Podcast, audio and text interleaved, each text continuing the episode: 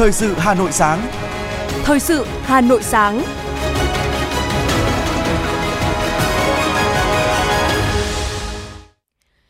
Kính chào quý vị và các bạn. Bây giờ là chương trình thời sự của Đài Phát thanh và Truyền hình Hà Nội. Chương trình sáng nay thứ tư, ngày 16 tháng 8 năm 2023 có những nội dung chính như sau. Thủ tướng Chính phủ Phạm Minh Chính gặp mặt biểu dương đội tuyển bóng đá nữ Việt Nam. Bí thư Hà Nội Thành ủy Hà Nội Đinh Tiến Dũng khen ngợi lực lượng tham gia giải cứu cháu bé bị bắt cóc trên địa bàn phường Việt Hưng, quận Long Biên. Ngân hàng Nhà nước yêu cầu các tổ chức tín dụng chi nhánh ngân hàng nước ngoài tiếp tục giảm lãi suất cho vay từ 1,5 đến 2%. Thị trường bánh trung thu khởi động sớm. Phần tin thế giới có những thông tin, Ba Lan gia hạn lệnh cấm nhập khẩu ngũ cốc của Ukraine. Thụy Điển sàng lọc ung thư vú với sự hỗ trợ của trí tuệ nhân tạo. Núi lửa Etna phun trào khiến sân bay Catania ở vùng Sicily phải đóng cửa. Sau đây là nội dung chi tiết. Thưa quý vị, chiều qua, Thủ tướng Phạm Minh Chính gặp mặt động viên đội tuyển bóng đá nữ quốc gia Việt Nam sau khi đội trở về từ vòng chung kết World Cup nữ 2023. Thủ tướng Phạm Minh Chính chúc mừng huấn luyện viên Mai Đức Trung cùng ban huấn luyện viên, Liên đoàn bóng đá Việt Nam, ngành văn hóa thể thao và đặc biệt là những cô gái kim cương đã trở về nước trong vòng tay ấm áp, sự chào đón của người hâm mộ, đồng thời bày tỏ niềm tự hào xúc động khi quốc kỳ quốc ca của Việt Nam lần đầu tiên được kéo và vang lên tại một kỳ World Cup bóng đá nữ. Thủ tướng biểu dương, đánh giá rất cao tinh thần thi đấu, đoàn kết, quyết tâm cao, công hiến hết mình của đội tuyển. Nhấn mạnh điều quan trọng nhất và là đội tuyển đã chiến thắng chính mình, chiến thắng với tinh thần thể thao cao thượng và đã làm tất cả những gì có thể làm được. Các nữ cầu thủ có thể nhỏ bé về lực lượng nhưng không thể lép về mặt tinh thần, ý chí, nghị lực. Nhắc lại câu tục ngữ, thất bại là mẹ của thành công, đi một ngày đàng, học một giàng khôn. Thủ tướng nhấn mạnh những kết quả có thể chưa được như mong muốn, nhưng quan trọng là chúng ta đã đúc kết được những bài học kinh nghiệm quý về chiến thuật, về chuyên môn, kỹ thuật, về thể hừng, thể lực trong thi đấu. Để bóng đá nữ phát triển rộng và sâu, Thủ tướng nhấn mạnh cần phải có những giải pháp mang tính chiến lược, căn cơ lâu dài, đồng bộ và toàn diện. Thủ tướng đã giao nhiều nhiệm vụ cụ thể cho bộ ngành địa phương, các đơn vị có liên quan, trong đó cần tiếp tục hoàn thiện các chính sách phù hợp, đồng bộ, chú trọng phát triển phong trào bóng đá nữ trong trường học, phân bổ nguồn lực hợp lý cho bóng đá nữ, nâng cao chế độ đãi ngộ, tiền lương, quan tâm đào tạo về về đời sống vật chất, tinh thần của các vận động viên khi giải nghệ. Thủ tướng kêu gọi sự đồng hành hỗ trợ sát cánh của các cơ quan tổ chức doanh nghiệp và đặc biệt là người hâm mộ. Với các nữ cầu thủ, Thủ tướng đề nghị thắng không kiêu, bại không nản. Càng khó khăn thách thức càng phải đoàn kết, càng áp lực thì càng nỗ lực vươn lên. Tình yêu bóng đá của người Việt Nam càng lớn là nhờ bản lĩnh, ý chí, tinh thần thái độ và cách thi đấu của các cầu thủ. Tất cả người hâm mộ đều muốn dành tặng đội tuyển nữ bài hát Niềm tin chiến thắng. Thủ tướng nhấn mạnh, chiến thắng sẽ nâng tầm niềm tin và chúng ta sẽ tiến chiến thắng nếu có niềm tin ngay cả khi chưa chiến thắng.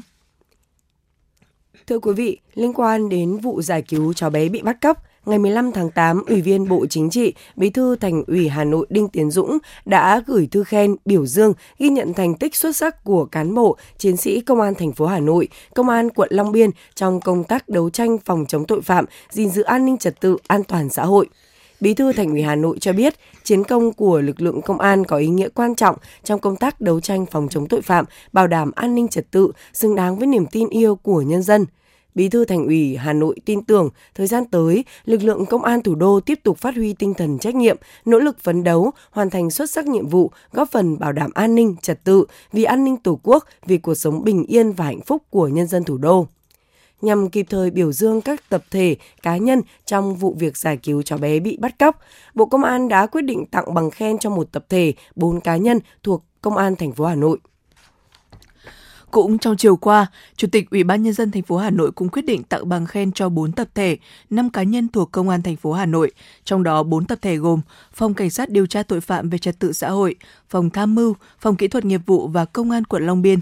Năm cá nhân được khen thưởng gồm có Thượng tá Cao Văn Thái, Phó trưởng phòng Cảnh sát điều tra tội phạm về trật tự xã hội, Trung tá Nguyễn Minh Quang, đội trưởng đội phòng ngừa đấu tranh tội phạm cướp, cướp giật tài sản, Phòng Cảnh sát điều tra tội phạm về trật tự xã hội, Thượng úy Trịnh Tuấn Phong, đội cảnh sát hình sự đặc nhiệm, phòng cảnh sát điều tra tội phạm về trật tự xã hội. Thiếu tá Đoàn Bá Thành, đội trưởng đội cảnh sát điều tra tội phạm về trật tự xã hội, công an quận Long Biên.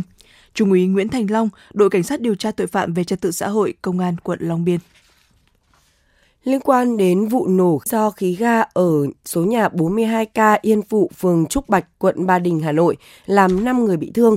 Lãnh đạo Ủy ban Nhân dân quận Ba Đình và phường Trúc Bạch đã đến thăm hỏi, động viên, chia sẻ với các nạn nhân đang được điều trị tích cực tại Bệnh viện Sanh Pôn và Bệnh viện Hồng Ngọc. Tại các bệnh viện, lãnh đạo Ủy ban nhân dân quận Ba Đình đã trao các phần quà của quận, Ủy ban nhân dân phường tới nạn nhân và gia đình các nạn nhân với tổng số tiền 34 triệu đồng lãnh đạo Ủy ban Nhân dân quận Ba Đình bày tỏ sự chia sẻ với các nạn nhân, đồng thời đề nghị đội ngũ y bác sĩ tập trung điều trị cho những nạn nhân giúp họ nhanh chóng bình phục sức khỏe.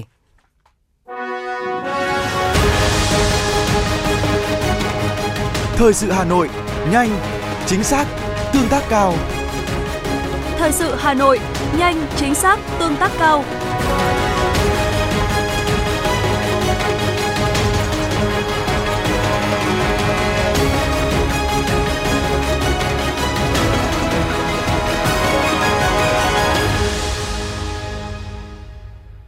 Chuyển sang những thông tin quan trọng khác, Hôm qua tại Hà Nội, Ban tuyên giáo Trung ương Hội khuyến học Việt Nam, Bộ Văn hóa Thể thao và Du lịch tổ chức Hội thảo quốc gia với chủ đề Vai trò của gia đình dòng họ trong xây dựng xã hội học tập góp phần giữ gìn, phát huy giá trị văn hóa và những phẩm chất tốt đẹp của con người Việt Nam trong thời kỳ mới.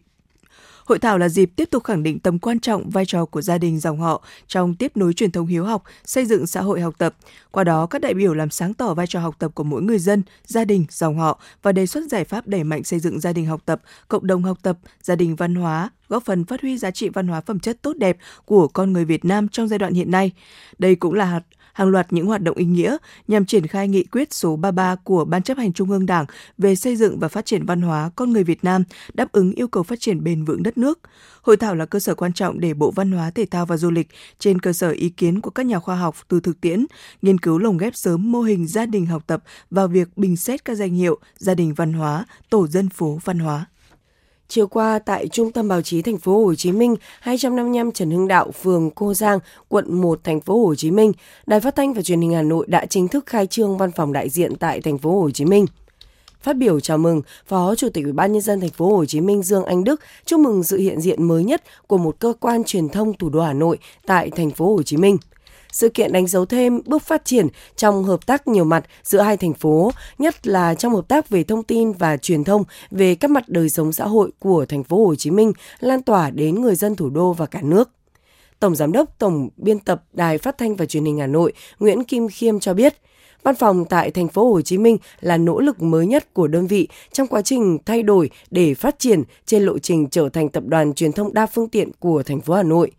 Phát biểu tại buổi lễ, Phó Chủ tịch Ủy ban nhân dân thành phố Hà Nội Hà Minh Hải nhấn mạnh việc Đài Phát thanh và Truyền hình Hà Nội có văn phòng đại diện tại thành phố Hồ Chí Minh đánh dấu bước phát triển mới của đơn vị phù hợp với định hướng phát triển chung của báo chí thủ đô và cả nước, góp phần thực hiện quan điểm Hà Nội vì cả nước cùng cả nước.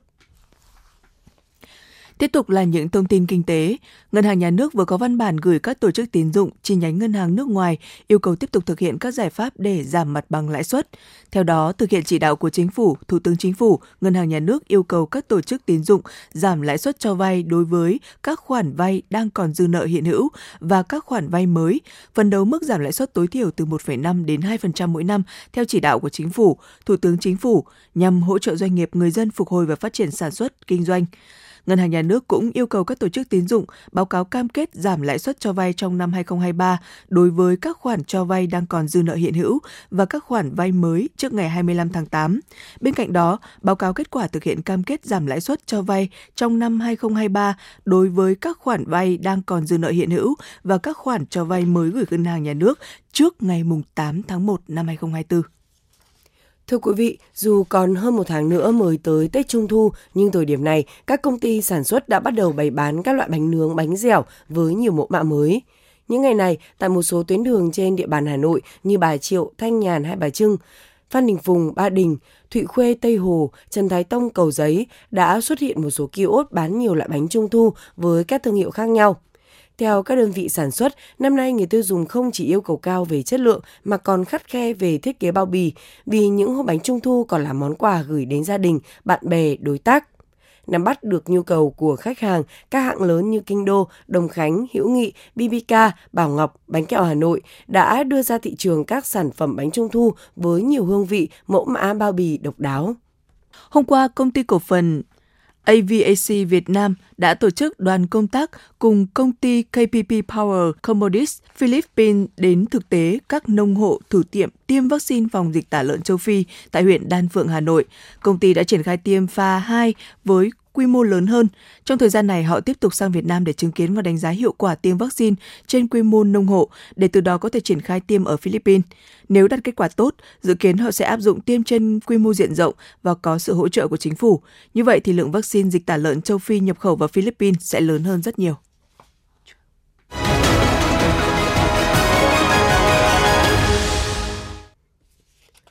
Thưa quý vị và các bạn, tại Việt Nam đã có nhiều cơ sở y tế thực hiện được kỹ thuật ghép tạng, kể cả những kỹ thuật rất khó như ghép tim, gan, phổi. Tuy vậy, trong khi nhu cầu thì lớn mà nguồn tạng để ghép vẫn rất hạn chế, hiện tại hơn 90% số tạng để ghép hiện nay là từ người cho sống. Tại Việt Nam, nếu như năm 2014 mới chỉ có 265 người đăng ký hiến tạng, đến cuối tháng 6 năm 2023, số người đăng ký đã tăng lên hơn 73.000 người – Đạt được con số ấn tượng này có phần đóng góp rất lớn của Hội vận động hiến mô bộ phận cơ thể người Việt Nam và vai trò của Trung tâm điều phối ghép tạng quốc gia. Sau 8 năm thành lập, Hội vận động hiến mô bộ phận cơ thể người Việt Nam đã thu hút được sức mạnh hệ thống từ các cơ quan, tổ chức xã hội cùng đồng hành như Mặt trận Tổ quốc Việt Nam, Hội chữ thập đỏ Việt Nam, Hội thầy thuốc trẻ Việt Nam, Trung ương Đoàn Thanh niên Cộng sản Hồ Chí Minh, các tổ chức tôn giáo và các cơ quan truyền thông báo chí đã làm lan tỏa những nghĩa cử cao đẹp, qua đó góp phần thay đổi nhận thức, hành vi tiến tới đăng ký hiến tặng mô, tặng sau khi chết, chết não. Nhưng số lượng người đăng ký cũng như đã hiến là rất ít so với đất nước có quy mô 100 triệu người. Nhiều nước có tới 20% đến 30% số dân đăng ký hiến tặng, và nhu cầu cần ghép tạng ở Việt Nam là rất lớn. Hiện nay, cả nước có hàng chục nghìn người ngày đêm vật lộn với sự sống để chờ đợi được ghép mô, tạng, nhưng nguồn tạng hiến tặng còn rất hạn chế, chủ yếu từ nguồn hiến sống. Số lượng các ca ghép tạng từ người cho sống vẫn chiếm tới hơn 90%, chủ yếu là hiến thận và gan. Ngược lại hoàn toàn so với các nước phát triển khi tỷ lệ các ca ghép tạng chủ yếu là từ người chết não hiến. Phó giáo sư tiến sĩ Nguyễn Quang Nghĩa, giám đốc Trung tâm ghép tạng Bệnh viện Hữu nghị Việt Đức nói: Việt Nam là một trong những cái nước mà có cái tỷ lệ ghép tạng từ người cho chết não có thể nói là thấp nhất trên toàn thế giới. À, người ta tính chỉ số là số lượng người ờ, hiến tạng chết não trên một triệu dân. À, thì ở các nước phát triển con số này đến khoảng độ 30 40 người trên 1 triệu dân trong một năm còn Việt Nam thì là chưa được một người. Và chúng tôi cũng chỉ mong muốn giống như là trung tâm điều phối ghép tạng quốc gia đạt được con số 1 tức là một năm thì có khoảng độ 100 người lấy tạng được từ do chết não. Thì như vậy là nó sẽ thay đổi cơ bản cái ngành ghép tạng của Việt Nam. Việc vận động hiến tặng mô tạng ở Việt Nam gặp nhiều thách thức, khó khăn, cần có những giải pháp cụ thể để có thể phá băng được quan niệm chết toàn thây vốn là lực cản của việc hiến tặng mô tạng từ người chết não. Bên cạnh đó, những bất cập trong hệ thống chính sách, pháp luật về hiến tặng mô tạng cần sớm được sửa đổi, bổ sung. Như luật hiến, lấy, ghép mô, bộ phận cơ thể người và hiến, lấy xác có hiệu lực thi hành đã 16 năm, nhiều quy định của luật đã bộc lộ những bất cập, hạn chế, không còn phù hợp với thực tiễn, từ đó ảnh hưởng đến hoạt động hiến, ghép mô, bộ phận cơ thể người. Bên cạnh đó, có một thực tế phải thừa nhận là những cán bộ y tế cũng chưa dành nhiều thời gian quan tâm đến việc vận động gia đình người chết não hiến tặng. Phó giáo sư tiến sĩ Đồng Văn Hệ, Giám đốc Trung tâm Điều phối Quốc gia về ghép bộ phận cơ thể người, nhấn mạnh.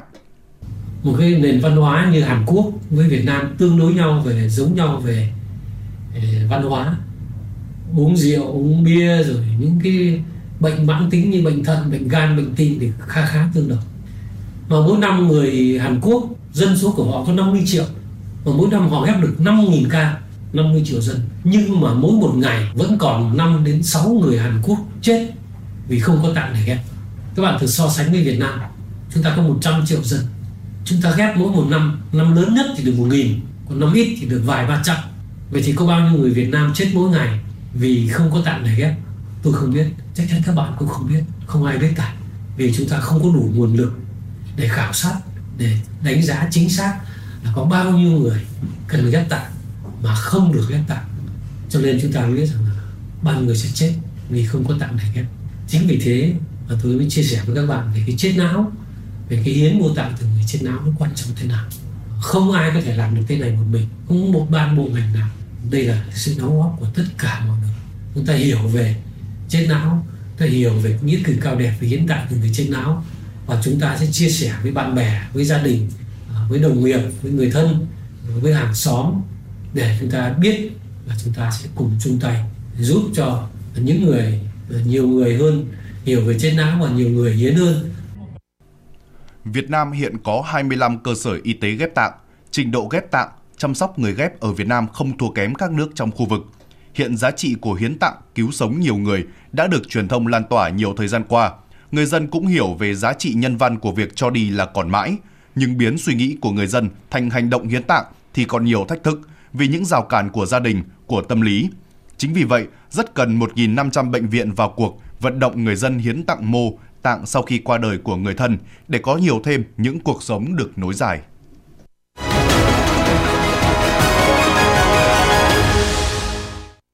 Chuyển sang những thông tin về giao thông đô thị. Thưa quý vị, hôm qua 15 tháng 8 là ngày đầu tiên thông tư số 24 của Bộ Công an về cấp thu hồi đăng ký biển số xe cơ giới chính thức có hiệu lực. Theo đó, biển số ô tô xe máy sẽ được cấp và quản lý theo mã định danh của chủ xe, còn gọi là biển số định danh. Trước giờ làm việc, nhiều người dân đã có mặt tại đây để định danh biển số ô tô. Trong quá trình thực hiện, đã xuất hiện một số các trường hợp chủ phương tiện không thể định danh được do quy định mới cần chủ xe cũ có mặt để hoàn tất các thủ tục. Được biết, trong ngày đầu ô tô xe máy được quản lý theo mã định danh, lực lượng chức năng năng đã chuẩn bị phần mềm đăng ký xe cùng hàng ngàn bộ hồ sơ gốc để nhanh chóng tích hợp biển số xe vào mã số định danh. Thưa quý vị, hạ tầng giao thông có vai trò đặc biệt quan trọng trong phát triển kinh tế xã hội. Vì vậy, huyện Trương Mỹ đã và đang huy động nhiều nguồn lực để đầu tư. Hiện nhiều tuyến đường xã và liên xã của huyện Trương Mỹ đã được sửa chữa, nâng cấp, xây dựng mới, đáp ứng nhu cầu đi lại của nhân dân, tạo động lực phát triển bền vững trong giai đoạn tới. Cụ thể, huyện đã đầu tư nâng cấp nhiều tuyến đường liên xã như Lam Điền, Hoàng Diệu, Hoàng Diệu Hợp Đồng, Quảng Bị, Thượng Vực, Chủ tịch Ủy ban Nhân dân huyện Trương Mỹ Nguyễn Đình Hoan khẳng định, đầu tư phát triển kết cấu hạ tầng giao thông có vai trò hết sức quan trọng trong việc đổi mới diện mạo nông thôn, tạo động lực thúc đẩy phát triển kinh tế xã hội – trên cơ sở đó, Trương Mỹ đã đề xuất thành phố Hà Nội sớm xác định không gian, quy mô của thành phố phía Tây thủ đô để huyện cập nhật danh giới, triển khai xây dựng quy hoạch vùng huyện đến năm 2030, tầm nhìn đến năm 2050, xem xét cho phép huyện điều chỉnh quy hoạch hạ tầng khung, bổ sung chức năng sử dụng đất một số khu vực để phù hợp với hiện trạng, cảnh quan, phát huy lợi thế vùng miền huyện Trung ương Mỹ trong quá trình lập quy hoạch xây dựng vùng. Thưa quý vị, thời điểm từ cuối tháng 4 đến nay, trên lưới điện 110 220 kV của Tổng công ty Điện lực thành phố Hà Nội, EVN Hà Nội, thường xuyên bị kẻ gian tháo cắt dây tiếp địa bằng đồng dưới chân cột và các bộ đồng hồ đếm xét. Tình trạng trộm cắp của kẻ gian với diễn biến ngày càng liều lĩnh phức tạp, gây ảnh hưởng không nhỏ đến tình trạng vận hành ổn định của hệ thống điện, đặc biệt là khi mùa mưa bão sắp tới. Ngay khi phát hiện bị mất các thiết bị, EVN Hà Nội đã thực hiện thay thế các dây tiếp địa, thực hiện làm rào bằng dây thép gai quanh vị trí chân cột, tháo bỏ một số các chân thang treo, lắp đặt camera theo dõi và thiết bị cảnh báo và đã gửi văn bản đến Phòng An ninh Kinh tế Công an thành phố Hà Nội, Công an các quận, huyện, thị xã, phường, xã, thị trấn, sở tại để đề nghị phối hợp, hỗ trợ trong công tác kiểm tra, xác minh, điều tra và xử lý nghiêm các hành vi trộm cắp. Tuy nhiên, các đối tượng vẫn liều lĩnh thực hiện hành vi trộm cắp nhiều lần, thậm chí còn ngang nhiên tách phần vỏ bọc để lấy lõi đồng và bỏ lại ngay tại hiện trường. Trước thực trạng này, các cấp chính quyền thành phố, địa phương, và các cơ quan chức năng cần tích cực phối hợp với ngành điện để điều tra, sớm phát hiện và xử lý nghiêm các đối tượng trộm cắp thiết bị điện, phá hoại công trình điện. Đồng thời, mỗi người dân địa phương cần nêu cao tinh thần trách nhiệm, bảo vệ tài sản nhà nước. Nếu phát hiện những hành động trộm cắp vật tư thiết bị lưới điện, người dân nên thông báo ngay cho công an địa phương hoặc tổng đài EVN Hà Nội 1900 1288 phục vụ 24 trên 7 để kịp thời ngăn chặn. Thưa quý vị và các bạn, dự án cải tạo nâng cấp tỉnh lộ 414 trên địa bàn của thị xã Sơn Tây, một trong những dự án trọng điểm của thị xã. Dự án khi hoàn thành sẽ góp phần thúc đẩy phát triển kinh tế xã hội của địa phương. Do vậy, các cơ quan chức năng và chính quyền cơ sở đang tích cực tuyên truyền, vận động giải phóng mặt bằng để đảm bảo tiến độ dự án trên. Ghi nhận của phóng viên Trần Hằng. Nằm trong diện gia đình bị thu hồi đất để giải phóng mặt bằng, Gia đình ông Thiều Quang Phú, tổ dân phố 1, phường Xuân Khanh cho biết, xây dựng đường 414 là chủ trương lớn của thị xã Sơn Tây và Hà Nội. Người dân chúng tôi rất phấn khởi và vui mừng. Tôi và gia đình đồng thuận sẵn sàng giao đất để triển khai thực hiện dự án. Đáng chú ý, Cùng với việc ủng hộ chủ trương chung của nhà nước, gia đình ông Thiều Quang Phú còn tuyên truyền, vận động những hộ dân xung quanh sớm bàn giao mặt bằng để dự án được thi công đúng tiến độ. Sau khi nhận được cái chủ trương cải tạo cái đường 414 này e á, thì là gia đình chúng tôi là rất là tích cực ủng hộ. Bởi vì cái chủ trương này là chủ trương chính sách của nhà nước cũng như của của thành phố Hà Nội mà mang lại cái lợi ích cho nhân dân. Tức là đường thông hề thoáng, Đấy, điện đường trường trạm mục đích chính là để cho người dân có lợi cho người dân. Nên chúng tôi là một người dân thì chúng tôi rất ủng hộ. Ông Lê Công Hòe, bí thư chi bộ tổ dân phố 2, phường Xuân Khanh chia sẻ, Gia đình ông thuộc diện thu hồi đất, phục vụ công tác giải phóng mặt bằng dự án. Bản thân lại là bí thư tri bộ tổ dân phố, nên ông luôn thực hiện vai trò nêu gương đi đầu, nhanh chóng hoàn trả mặt bằng cho nhà nước. Tổ dân phố 2, phường Xuân Khanh có 76 hộ thuộc diện phải thu hồi để phục vụ dự án. Do đó, ông luôn tích cực cùng với các cán bộ tổ dân phố đến từng nhà làm công tác vận động tuyên truyền, hỗ trợ cùng chính quyền địa phương hoàn thiện công tác giải phóng mặt bằng. Ông Hòe chia sẻ. Cái chủ trương nâng cấp cái đường tỉnh lộ 414 là một trong những cái là à, cái nghị quyết rất là tuyệt vời. Mà mọi người à, cán bộ đảng viên mọi người dân người ta rất là đồng tình ủng hộ đấy. Đường thông hè thoáng làm cho sinh hoạt của mọi người dân thì phải nói rằng là cái là rất là thích. Thì sau khi à, có nghị quyết trên xuống thì chúng tôi triển khai sinh hoạt chi bộ thì chúng tôi đưa ra thì tất cả cán bộ đảng viên đều đồng tình. Mà đại đa số nhân dân ở trên cái khu vực này ấy, thì cũng rất là đồng tình. Dự án đầu tư nâng cấp cải tạo tỉnh lộ 414 đoạn từ ngã ba Vị Thủy đi Xuân Khanh được Ủy ban nhân dân thành phố Hà Nội phê duyệt tại quyết định số 2539 QĐ UBND có tổng số 786 hộ gia đình và tổ chức với tổng diện tích thu hồi là gần 150.000 m2. Trong đó, phường Xuân Khanh là địa phương có diện tích thu hồi đất lớn với 757 hộ và 12 tổ chức. Tổng diện tích đất bị thu hồi trên địa bàn là trên 145.000 m2. Ông Phùng Văn Phúc, Chủ tịch Ủy ban Nhân dân phường Xuân Khanh cho biết, để bảo đảm đúng tiến độ bàn giao mặt bằng cho đơn vị thi công, theo chỉ đạo của Ủy ban Nhân dân thị xã, phường Xuân Khanh huy động sự vào cuộc của cả hệ thống chính trị, tiếp tục tuyên truyền để người dân nắm rõ, tạo sự đồng thuận trong công tác bồi thường, hỗ trợ giải phóng mặt bằng. Đồng thời, xác định rõ mục tiêu hoàn thành trên cơ sở, bảo đảm đầy đủ quyền lợi ích chính đáng hợp pháp của các hộ gia đình, cá nhân có đất bị thu hồi. Ông Phúc chia sẻ. À, giải quyết những cái vướng mắc vì liên quan đến thừa kế rồi liên quan đến hồ sơ kỹ thuật từ đất để làm sao đảm bảo cái minh bạch cái hai đảm bảo dân chủ thế và đảm bảo cái quyền lợi người dân. Thì cơ bản đến nay nhân dân trên địa bàn thì rất là đồng thuận rồi. Thế còn chỉ có điều là các cái, cái liên quan đến công tác giải phóng và kiểm đếm rồi những cái sai sót theo hồ sơ kỹ thuật thử đất thì ờ, ủy ban dân phường đã phối hợp với trung tâm quỹ đất thế rồi ban quản lý dự án thế và cái đơn vị tư vấn về kỹ thuật để làm sao kiểm tra đầy đủ các cái hồ sơ kỹ thuật cho người dân. Một là để đảm bảo cái công tác giải phóng bằng nó đảm bảo theo tiến độ. Cái thứ hai cũng là đảm bảo cái quyền lợi người dân và của đảm bảo quyền lợi cơ quan tổ chức. Ông Vũ Tiến Quang, Phó trưởng ban dân vận thị xã Sơn Tây cho biết, đây là dự án giao thông quan trọng do Ủy ban nhân dân thị xã làm chủ đầu tư. Sau khi hoàn thành sẽ đáp ứng nhu cầu sinh hoạt, đi lại của nhân dân, kết nối mạng lưới giao thông trong khu vực, tạo điều kiện để phát triển kinh tế, văn hóa xã hội và du lịch dịch vụ, góp phần bảo đảm an sinh xã hội, an ninh quốc phòng của địa phương. Do đó, quy trình từ công tác tuyên truyền vận động chủ trương đến các khâu triển khai đều được các cấp các ngành, địa phương tổ chức khá bài bản, thể hiện vai trò trách nhiệm và quyết tâm cao.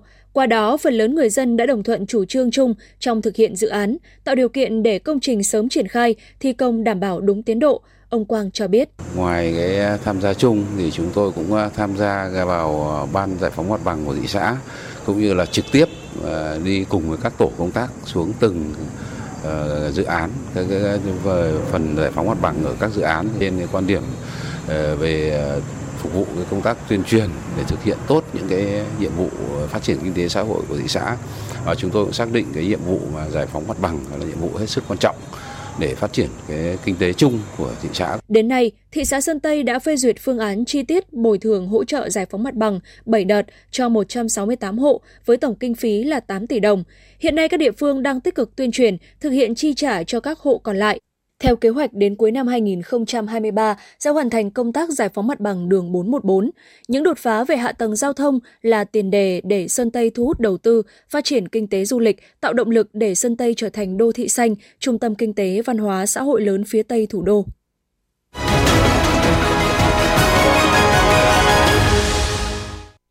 Quý vị đang nghe chương trình thời sự của Đài Phát thanh và Truyền hình Hà Nội. Xin được chuyển sang những thông tin quốc tế. Tổng thống Ba Lan cho biết rằng nước này sẽ ra lệnh gia hạn lệnh cấm nhập khẩu ngũ cốc của Ukraine và phải bảo vệ thị trường nội địa Ba Lan. Tuyên bố về việc tiếp tục cấm nhập khẩu ngũ cốc của Ukraine được Tổng thống Ba Lan đưa ra bất chấp sự ủng hộ rộng rãi hơn của Warsaw dành cho Kiev trong cuộc xung đột Nga-Ukraine. Theo Ủy ban châu Âu, biện pháp này được ban hành để giải quyết những lo ngại của nông dân ở năm quốc gia thành viên bị thiệt hại đáng kể do dòng ngũ cốc Ukraine tràn vào. Ủy viên Nông nghiệp EU Janos Josestowski trước đó đã kêu gọi gia hạn các hạn chế cho đến ít nhất là cuối tháng 10, bất chấp sự phản đối gay gắt từ Ukraine. Sau thành công của thuế ngọt được thực hiện vào năm 2017, Thái Lan đang lên kế hoạch nghiên cứu các biện pháp thu thuế đối với các loại thực phẩm mặn, thuế natri để thay đổi hành vi của người tiêu dùng và ngành công nghiệp chế biến thực phẩm có thành phần natri. Theo nghiên cứu do Viện Nghiên cứu Dân số và Xã hội thuộc trường Đại học Mahidol thực hiện cho thấy, 5 năm trước đây, mức tiêu thụ đồ uống có hàm lượng đường từ 10 đến 14 gram trên 100 ml ở Thái Lan là 2,99 tỷ lít mỗi năm, cao gấp 4 lần so với 728 triệu lít mỗi năm hiện nay. Người Thái Lan trung bình tiêu thụ 20 thìa cà phê đường mỗi ngày, cao gấp 3 lần so với mức khuyến nghị 6 thìa cà phê, tương đương với 24 gram mỗi ngày của Tổ chức Y tế Thế giới. Mỗi năm tại Thụy Điển có khoảng một triệu phụ nữ chụp X-quang tuyến vú. Các hình ảnh chụp X-quang vú thường được hai bác sĩ xem xét để không bỏ qua bất cứ dấu hiệu ung thư nào. Đây là công việc tốn nhiều thời gian. Trung bình một bác sĩ X-quang có thể đọc khoảng 50 bản chụp mỗi giờ. Trí tuệ nhân tạo AI có thể được sử dụng trong sàng lọc ung thư vú để cải thiện chẩn đoán và cắt giảm khối lượng công việc của bác sĩ X-quang. Trong một thử nghiệm lâm sàng tại Thụy Điển, các nhà nghiên cứu đã ghi nhận kết quả trên. Tổ chức Y tế Thế giới cho biết năm 2020 có 2,3 triệu phụ nữ được chẩn đoán mắc bệnh ung thư vú, 685.000 ca tử vong được ghi nhận trên toàn cầu. Dòng phụ của biến thể Omicron mang tên Neris EG.5.1 hiện đang lan rộng tại Pháp, chiếm đa số các ca mắc COVID-19 tại nước này. Tại Pháp, các kết quả cập nhật cho thấy tỷ lệ ca nhiễm dòng EG.5 là 1,6%. Tuy nhiên, theo ý kiến của chuyên gia, từ cuối tháng 6, việc giám sát tình hình dịch COVID-19 đã được nới lỏng, nên nhiều khả năng các chỉ số nêu trên chưa phản ánh đúng và sát với tình hình thực tế. Các chuyến bay phục vụ thành phố Catania, phía đông của Silesia, Italy đã bị hoãn, hủy sau khi núi lửa Enna phun trào, gây ảnh hưởng tới hoạt động bay của sân bay này. Hành khách được khuyến cáo nên kiểm tra với các hãng hàng không trước khi đến sân bay. Nguyên nhân là do cho bụi núi lửa có thể nhanh chóng trở nên trơn trượt trên đường và làm tăng nguy cơ xảy ra tai nạn. Etna là ngọn núi lửa đang hoạt động cao nhất ở châu Âu và đã phun trào thường xuyên trong 500.000 năm qua. Vụ phun trào lớn cuối cùng của Etna là vào năm 1992.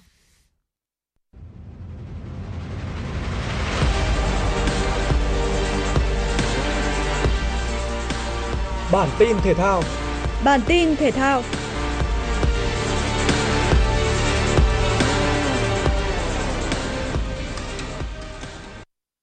Kinh ngư Nguyễn Hữu Kim Sơn đã bất ngờ chia tay đội tuyển quốc gia ở tuổi 21. Trước đó, Kinh ngư sinh năm 2002 từng đầu quân cho ba đơn vị khác nhau. Nơi đầu tiên là thành phố Hồ Chí Minh, tiếp theo Kim Sơn chuyển đến đơn vị An Giang, nơi thứ ba Kim Sơn đầu quân là đơn vị Đà Nẵng. Trong gần 10 năm thi đấu trong màu áo đội tuyển quốc gia, kỳ ngư Nguyễn Hữu Kim Sơn gây ấn tượng khi tạo ra cột mốc đáng nhớ ở tuổi 15.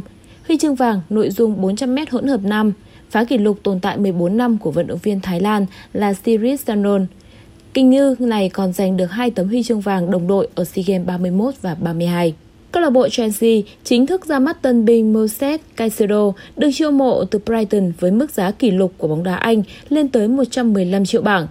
Theo đó, tiền vệ Caicedo ký hợp đồng 8 năm với tùy chọn gia hạn thêm một mùa giải. Cầu thủ này sẽ có trận ra mắt Chelsea ở trận derby London gặp West Ham vào ngày 20 tháng 8 tới. Ngoài ra, Chelsea đang chiêu mộ tiền vệ là Romeo Lavia từ Southampton khi sắp đạt được thỏa thuận trị giá 50 triệu bảng cùng với các điều khoản bổ sung dành cho cầu thủ 19 tuổi người Bỉ.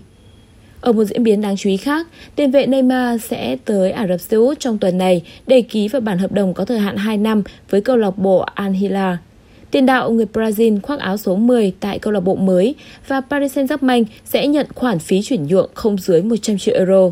Được biết, Neymar nhận khoảng 160 triệu euro mỗi mùa giải khi gia nhập câu lạc bộ Al Hilal. Đây là con số lớn hơn rất nhiều so với mức lương 40 triệu euro mỗi mùa mà cầu thủ này đang được nhận tại Paris Saint-Germain bất ngờ đã không xảy ra trong ngày thi đấu cuối cùng tại giải LIV Golf Bedminster. Dù Cameron Smith khởi đầu không thuận lợi với hai bogey ở ngay hố 1 và 3, nhưng các golfer xếp phía sau Smith là Phil Mickelson và Dean Burmester cũng có điểm bogey ở hố thứ 3. Cách biệt qua đó được thu hẹp xuống còn 3 gậy. Kể từ đây, Smith càng thi đấu càng hay, chính thức lên ngôi vô địch tại giải LIV Golf. Ngoài 4 triệu đô la Mỹ tiền thưởng, chiến thắng còn đem về danh hiệu LIV Golf thứ 3 trong sự nghiệp của tay golf này. Qua đó, cân bằng thành tích với tay golf là Taylor Gooch. Trong khi đó, ở bảng xếp hạng đồng đội, với sự tỏa sáng của người đội trưởng Smith, không khó hiểu khi Ripper GC lên ngôi vô địch với 20 gậy âm. Cruiser GC của Brian DeSambo xếp ở vị trí thứ hai với 9 gậy âm. Trung tâm Dự báo Khí tượng Thủy văn Quốc gia thông tin dự báo thời tiết ngày hôm nay 16 tháng 8 năm 2023. Khu vực Hà Nội có mây, đêm và sáng có lúc có mưa rào và rông, cục bộ có mưa vừa, mưa to, gió nhẹ. Trong mưa rông có khả năng xảy ra lốc xét và gió giật mạnh, nhiệt độ từ 25 đến 34 độ, có nơi trên 34 độ. Quý vị và các bạn vừa nghe chương trình thời sự của Đài Phát thanh và Truyền hình Hà Nội. Chỉ đạo nội dung Nguyễn Kim Khiêm, chỉ đạo sản xuất Nguyễn Tiến Dũng, tổ chức sản xuất Trà My, chương trình do biên tập viên Nguyễn Hằng, phát thanh viên Hoài Linh, Hương Quỳnh và kỹ thuật phòng thu Quang Ngọc thực hiện. Hẹn gặp lại quý vị trong chương trình thời sự 11 giờ trưa nay. Thân ái chào tạm biệt.